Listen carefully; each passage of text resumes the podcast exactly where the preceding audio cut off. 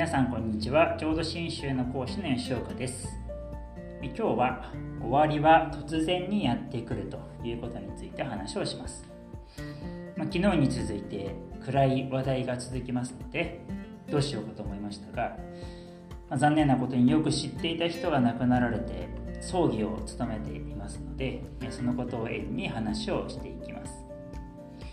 浄土真宗の葬儀や法事でよく読まれるお言葉に白骨の章と言われるお言葉があります。これは今から500年前に室町時代の後期活躍された蓮如上人という方の書かれたお言葉です。古文でも名文としてよく知られていますから教科書にも紹介されています。この白骨の章を蓮如上人はどんな理由でお書きになられたのか、またこの白骨の章に何を込められてお書きになられたのかを知ることで葬儀の時に読む理由がわかると思います。この白骨の章を書かれた当時、蓮如上人は京都山科にあった本願寺におられました。その近くの村に青木民部という下級の武士がいました。青木民部には17歳の清めという自慢の一人娘がおり、清めと身分の高い武士との間に縁談が整いまして、その年の8月の11日に結婚式が決まりました。青木民部は大変喜びました。しかし結婚式を挙げるためにはかなりの費用が必要となります。下級の武士ですから大変に貧しい生活をしていた時代、娘を嫁に出すための費用を出すほどのゆとりはありませんでした。そこで先祖伝来の鎧兜などの武具とか、馬に乗るときに使う手綱などの馬具を売り払う決意をしました。下級武士といえども武士ですから、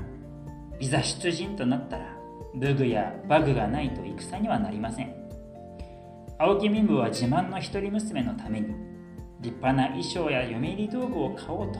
武士の命である武具や馬具を売り払ったといいます。そしていよいよ8月11日結婚式の日、朝から清めの両親はお祝いに来た近所の人々に着物やお祝いの品を見せて喜んでいました。ところが突然清めの容体が悪化、意識を失ってしまいました。周りの人たちも突然のことに薬だ、医者を呼んでくれと助けを求めましたが、なんとそのまま17歳の清めは息絶えてしまいました。清めの父である青木民部はこんなバカな、まさかこんなことが起こるなんてと狂わんばかりに号泣し、清めの母に至ってはこんなのは信じられない、目を開けて清めとまたしてもその場に泣き崩れるばかりです。両親はすでに冷たくなった清めをどうすることもできず、ただそばにいてやることしかできませんでした。しかしそのまま置いてもおけません。その夜のうちに延べ送りをして、翌12日の火葬の後、白骨を納めて帰りました。青木民部は、これが待ちに待った娘の嫁入り姿なのかと、あまりの悲しみの末に、その日になんと飢え死にしてしまいました。まだ51歳です。後に残された民部の妻も後を追うようにして、翌13日、37歳の若さであまりの悲しみのために亡くなってしまったのです。11日、12日、13日のわずか3日で両親と娘の一家3人が続いて亡くなったのです。人の命とは本当に儚いものだと周りの人たちは哀れに思い、むせび泣くばかりでした。ところがその2日後、15日に、蓮如上人に京都の山科本願寺の場所を建てるために土地を寄進した武士である海老名五郎左衛門という人の娘が急病でまた亡くなりました。その娘も先ほどの清めと同じ17歳です。家族で出かける予定で、娘は楽しみにして、朝早くから髪を溶かし、化粧を済ませ、門の前に出たところで、突然胸が苦しくなって、家に引き返しました。横になったと思ったら、どんどん悪くなり、昼ごろ、息を引き取ってしまったのです。この青木民部の一家に起きた突然の不幸と、海老名五郎左衛門の17歳の娘に起きた不幸、この無情の嵐を縁に、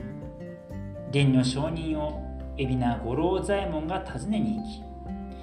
この度のことを縁にお言葉をお書きくださいと求められました。伝女証人は世の無情と儚さをせつせつと教えられるお言葉を書かれました。それが今浄土真宗の葬儀や法事でよく読まれるようになった白骨の章と言われるお言葉が書かれた由来なんです。今日は終わりは突然やってくるということについて話をしました。私たちもいつ何が起きるかわからない中ですが、一日一日を大切に生きていきたいと思います。今日は最後まで聞いていただきありがとうございました。それではまた。